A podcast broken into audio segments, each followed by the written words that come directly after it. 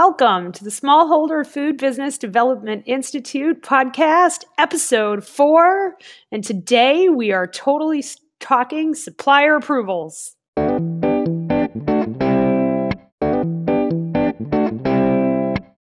Welcome to the Smallholder Food Business Development Institute podcast, where we are building profitable food businesses, one product, one process, one thought at a time. Now, here's your host, Dr. Michelle Pfannenstiel.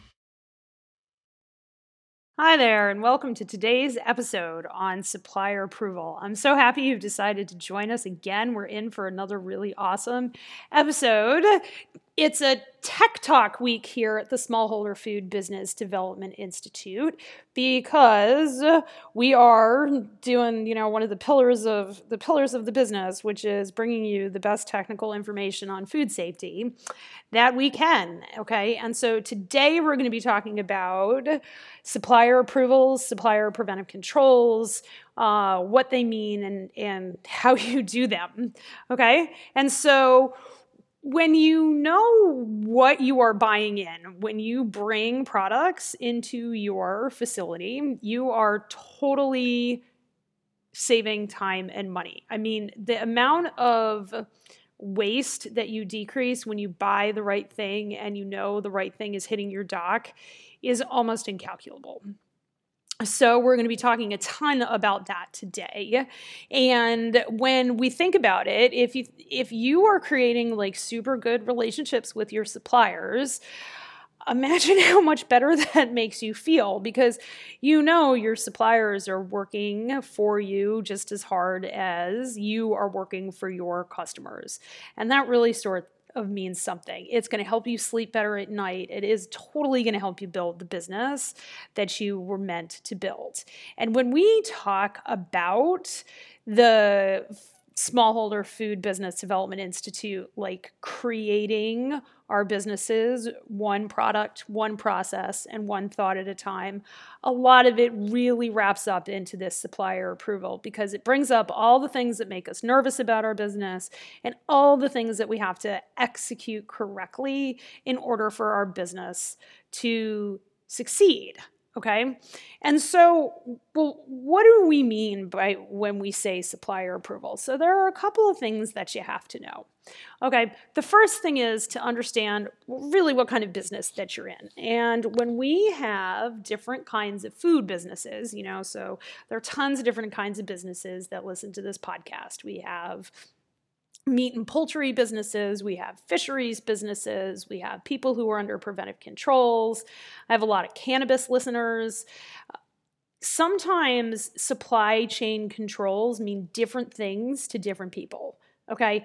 And that can bring up some of the confusion that we have in this industry. And that's one of the things that we really, really want to want to bring up. Okay. So there are some there are some ways when you do meat and poultry. All right, we're just going to start there. Okay, we'll start with meat and poultry and what we need, what we mean by supplier approval in meat and poultry. Okay, in meat and poultry, we have two ways that that we think of in supplier approval.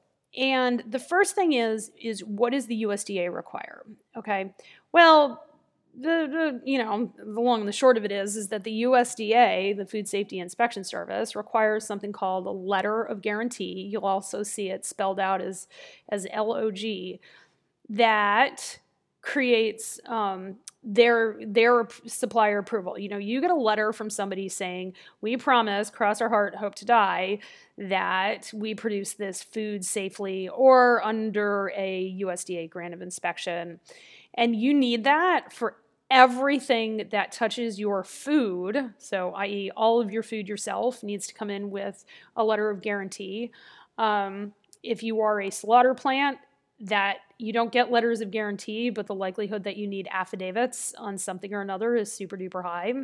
So that's um, if you have questions about that, feel free to ping me. Um, you can find me on Facebook or you can send an email to info at dirigofoodSafety.com.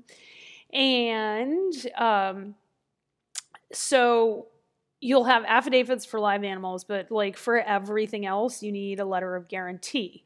And that that means for your food, okay, and it means for everything that touches the food contact surface. So that means all your cleaning supplies need a letter of guarantee. Now, I will tell you, uh, letters of guarantee are pretty much worth the paper that they're printed on and some of them aren't even printed anymore because we keep them electronically. And when so when you're putting together your meat and poultry supplier approval yes you must have your letter of guarantee but i want you to pay attention to what we need because i'm going to talk about supply chain preventive controls when i talk uh, about what people at the the um, under pre- the preventive controls rule need. Okay, there are lots of really, really good things in there that you might want to adopt. The next thing is is that if you are under a audit scheme, so you get third party audits like SQF or BRC, or you've gotten audited by me, that sort of thing. Most audits, if not all, requires supplier approval that's probably more robust than just a letter of guarantee. All right. When we do supplier approval, we teach people how to make the phone calls, how to write the emails, that sort of thing, saying, hey, what do you do about food safety?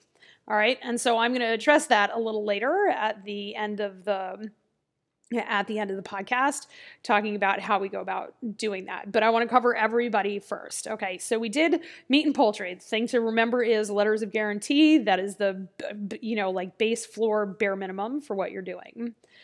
So then next, let's talk about fisheries. So of course, fisheries are regulated under the FDA, and uh, their Bible is the Fisheries Hazard Guide.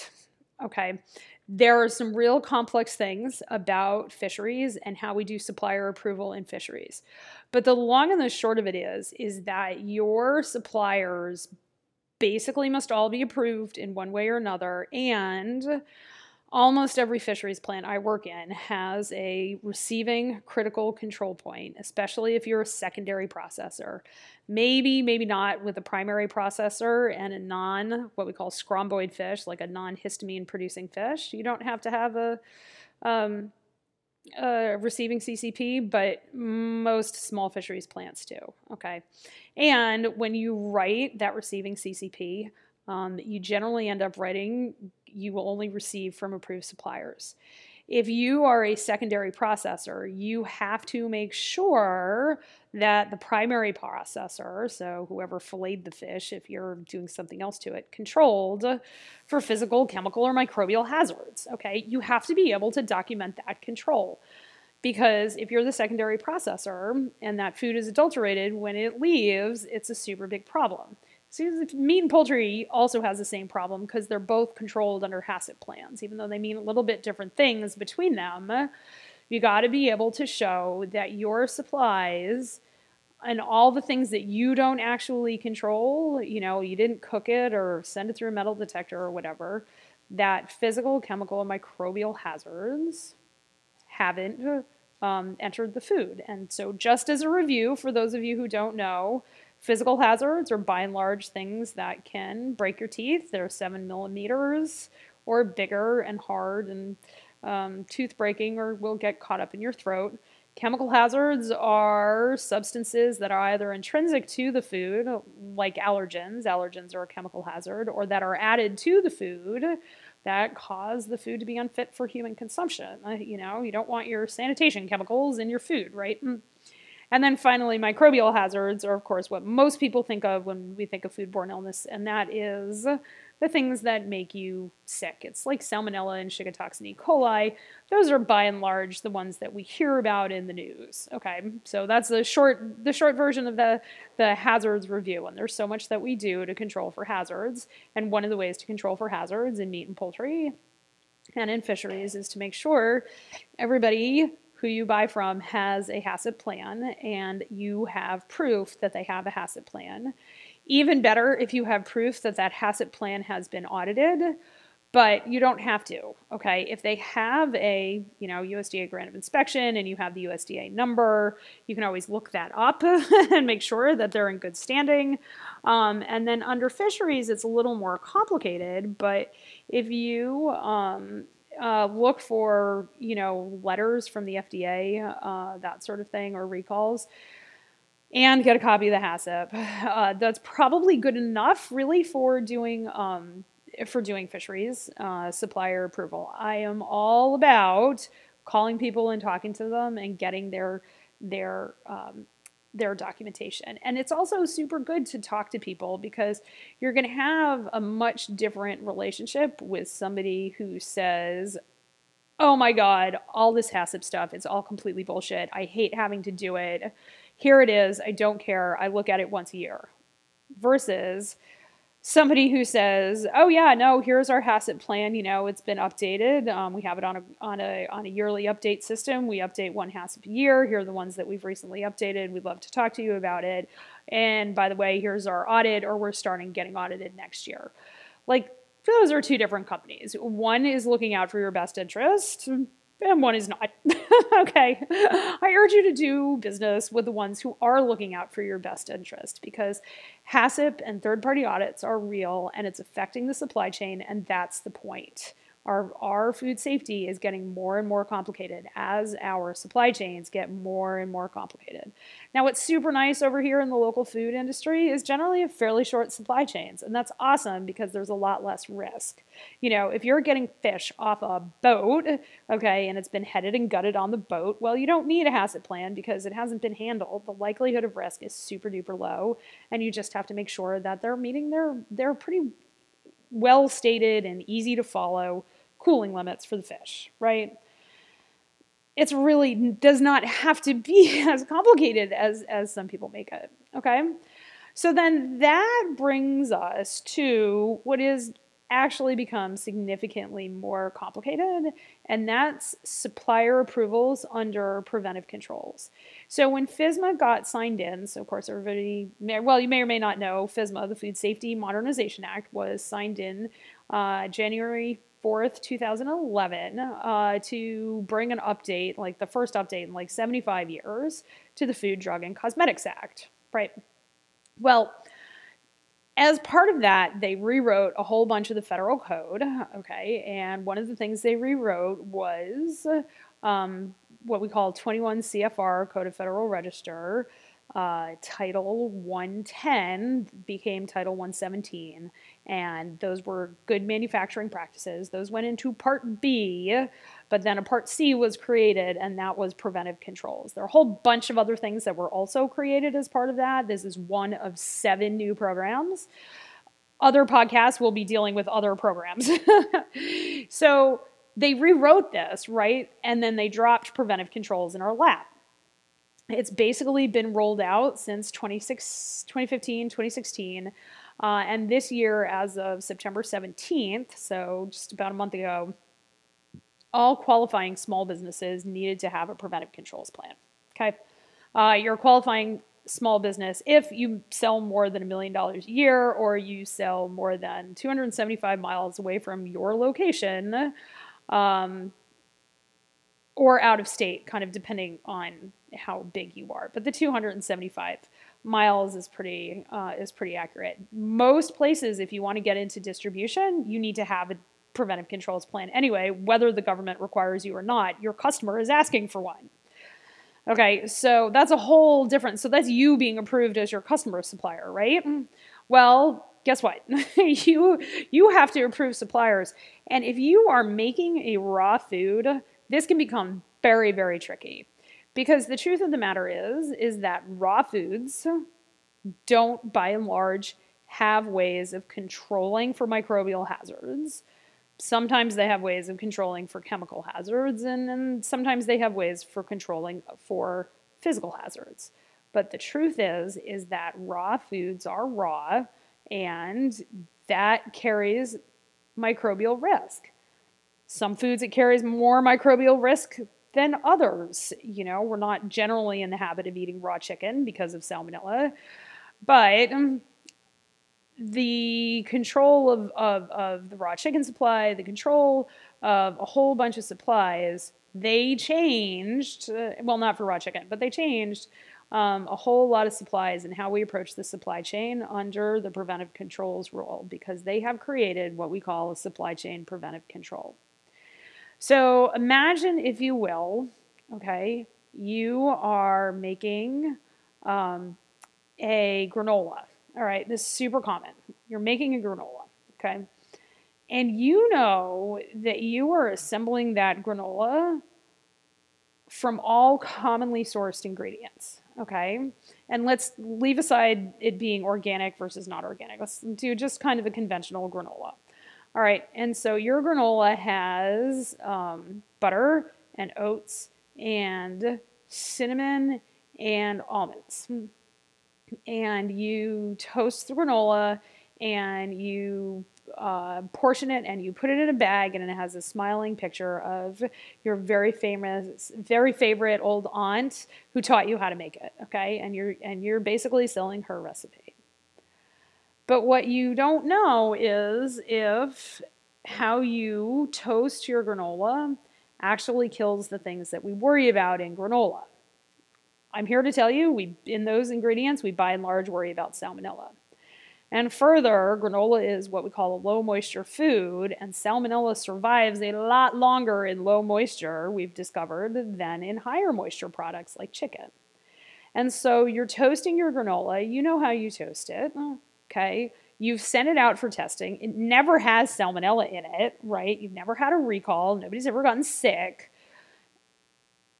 But you do some, you know, like you do some searching and you're trying to figure out whether or not you cook to kill salmonella.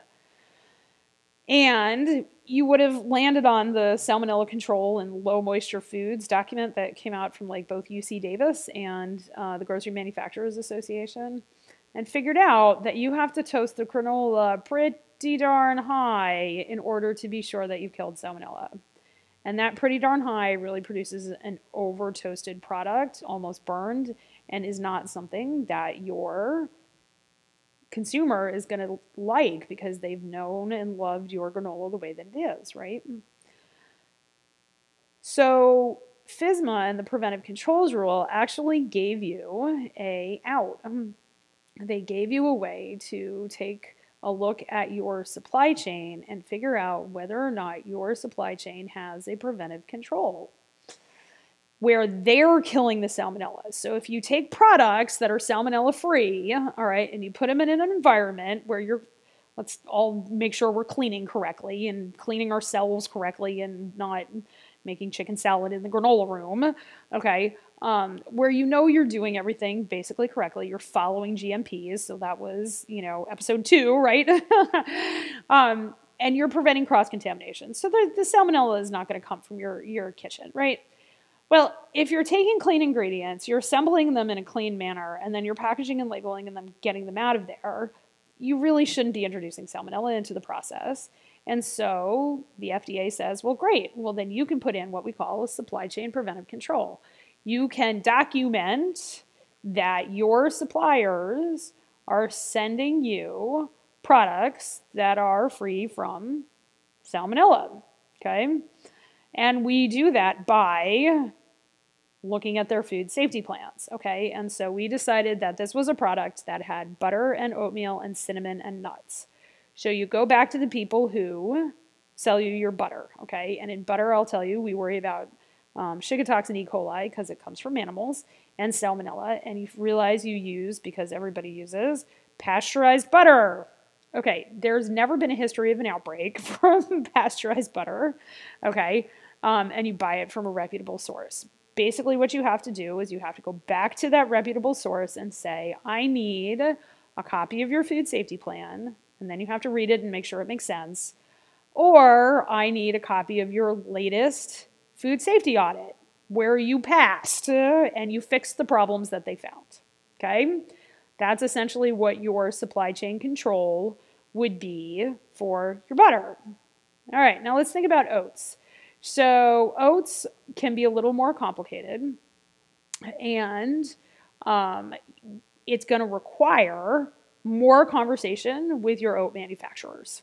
Okay, are they controlling for salmonella in their oats? If not, why not? And then what are you going to do about it? Because oats are I mean, well, not commonly a source of salmonella. There is a worry there, but if they tell you that there is no worry about salmonella in oats, then don't worry about it. Okay, don't write problems into your food safety plan um, if you don't have to. If you don't have a good reason to think that um, oats are a cause of salmonella, and they may or they may not be. It kind of depends on uh, where you're um, uh, where you're buying your oats from. Okay, talk to them about their food safety. Talk to them about how they're processing their oats. I mean, you know, oat is a grain, and it doesn't magically come out of the like come off the stalk and become those little oat flakes that you put in your um, that you put in your granola magically. Like there's a process. That process may very well kill salmonella. Okay, and then finally there's the nuts. Of all the, th- well, we have the cinnamon. Okay, so if you're buying conventional cinnamon, it's probably irradiated, and that definitely kills the salmonella. I'm a big believer in irradiated spices because of the salmonella risk. And then finally, um, if we are looking at um, the oh my god, I looked, I just totally blanked. They're doing construction outside my window, and I just kind of blanked. Um, but we look at the nuts. Of everything that you use, nuts are your highest risk process.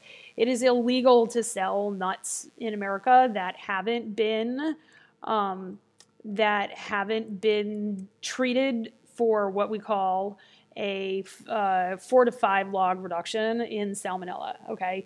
And so you need to get the food safety plan from your nut processor. If you are truly buying raw nuts, you need to stop because your process isn't killing nuts and you will have a salmonella recall. okay. So you really, on your nuts, your nuts is a, your highest risk product.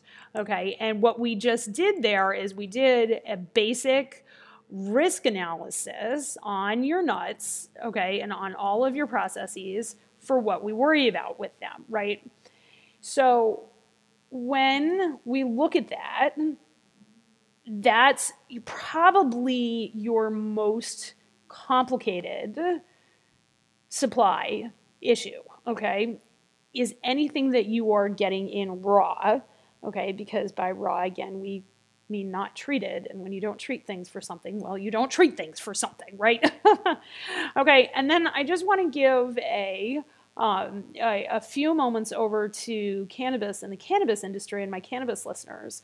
We have a real problem with this in the cannabis uh, supply chain because not only do you have to worry about microbes, physical hazards, and chemical hazards. I mean, how are the people you are buying from? How do you know that they're controlling for um, pesticides, rodenticides, and herbicides in their product. You know, we have good controls for that over in um, the conventional food world. You know, we can't, we don't, you can't sell things, we don't buy things that aren't in some way in conformance with something called the produce rule. So uh, how do you how do you know that the supplies of your bud and your leaf or your extracts or whatever is coming in free of physical, chemical, microbial hazards. And that's something really, really to think about because it's the rare cannabis company that I've talked to that is actually able to control for chemical hazards within their process. If your if your leaves are coming in covered in pesticides, there's nothing you can do in your processing to take care of that. If they are coming in with salmonella, and you're extracting them, that will take care of the salmonella, but it won't take care of herbicides, pesticides, and rodenticides. Okay, and so for conventional folks, when you are looking at doing raw produce, um, your supply chain uh, needs to have conformance. They need to they need to be following in some way, shape, or form produce food safety, and that's normally the produce rule or USDA GAP, Good Agricultural Practices. Okay. And so that's basically what you need to do for kind of all our major foods, uh, and in order to create a a great supply chains. Because you know, as we say, garbage in, garbage out. Now, if you can't do that, let's think for a few moments about what your obstacles are around creating a safe and secure supply chain. All right. And around here at Dirigo Food Safety, we look at obstacles through our through our strive paradigm. Are you are our folks, are your employees, are you safe, trained, respected, invested in, valued, and empowered? All right, and we're going to take some of the hardest questions that we have. You're getting in raw produce and you're making salads. All right, so let's take tomatoes as an example. And you really have no idea if the tomatoes that you buy uh, from your mid-sized farmer, maybe that you have there um, because you're making you're making salads to sell to people at your at your local natural food store, and you're using a local supply chain. Those are some of the hardest food safety conversations to have. So let's break that down and think about what you are, what you might be worried about in terms of actually having these conversations because you have to have conversations about food safety. You have to get food safety documentation. You have to read it and approve it. That is the how to approve a supplier, okay? Those are the steps. It's four steps. If you are finding that you are not doing that, there are only a couple of ways that you are blocking yourself from doing that, okay? So the first question, let's think about safe. All right, we break up safe into physically safe, financially safe, and emotionally safe. I'm guessing you're probably feeling physically safe enough to have a conversation with your supplier. Financially safe. Are you feeling financially safe enough to have a um, conversation with your supplier. If you press them on their food safety, are you worried they're going to drop you as a customer? That's something really to think about, okay? And I'd urge you to go back to episode one where we talk about how we manage our minds, okay, around that process. Next, um, are you feeling emotionally safe? Are you afraid of your processor? Are you afraid that you're a small fish in a big pond and they're never going to listen to you? Again, you've got to manage your mind around that process. So, respected, do you, I mean, are you respected enough within your organization that you can go out and have those conversations? Or is the CEO going to come in over your head and say, no, they're fine. It, don't worry about it. I know they're good. How much of that conversation is going through your head? All right.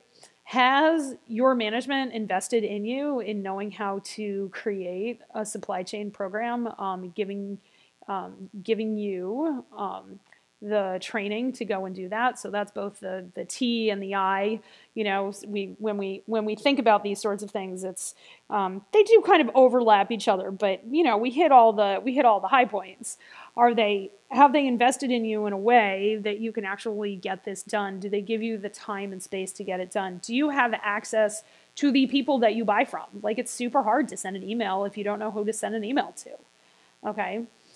Do they value you for your input into the process? You know, if you come back and you say, "Wow, these people are not making me feel good because they are not willing to talk to me about um, their last GAP audit, whether they have it and whether they passed it. Does your employer um, have the confidence in you that you can actually do that? Okay.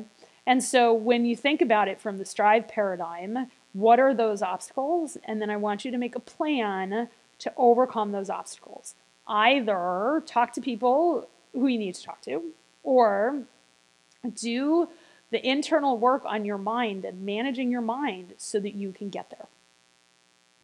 That's how you do supply chain approval, okay? Whether it's a supply chain preventive control and needs monitoring and corrective actions and all that sort of stuff, or is somewhat less complicated and cumbersome than that, the way we do it in meat and poultry HACCP, the way we do it in fish, and the way we do it in cannabis.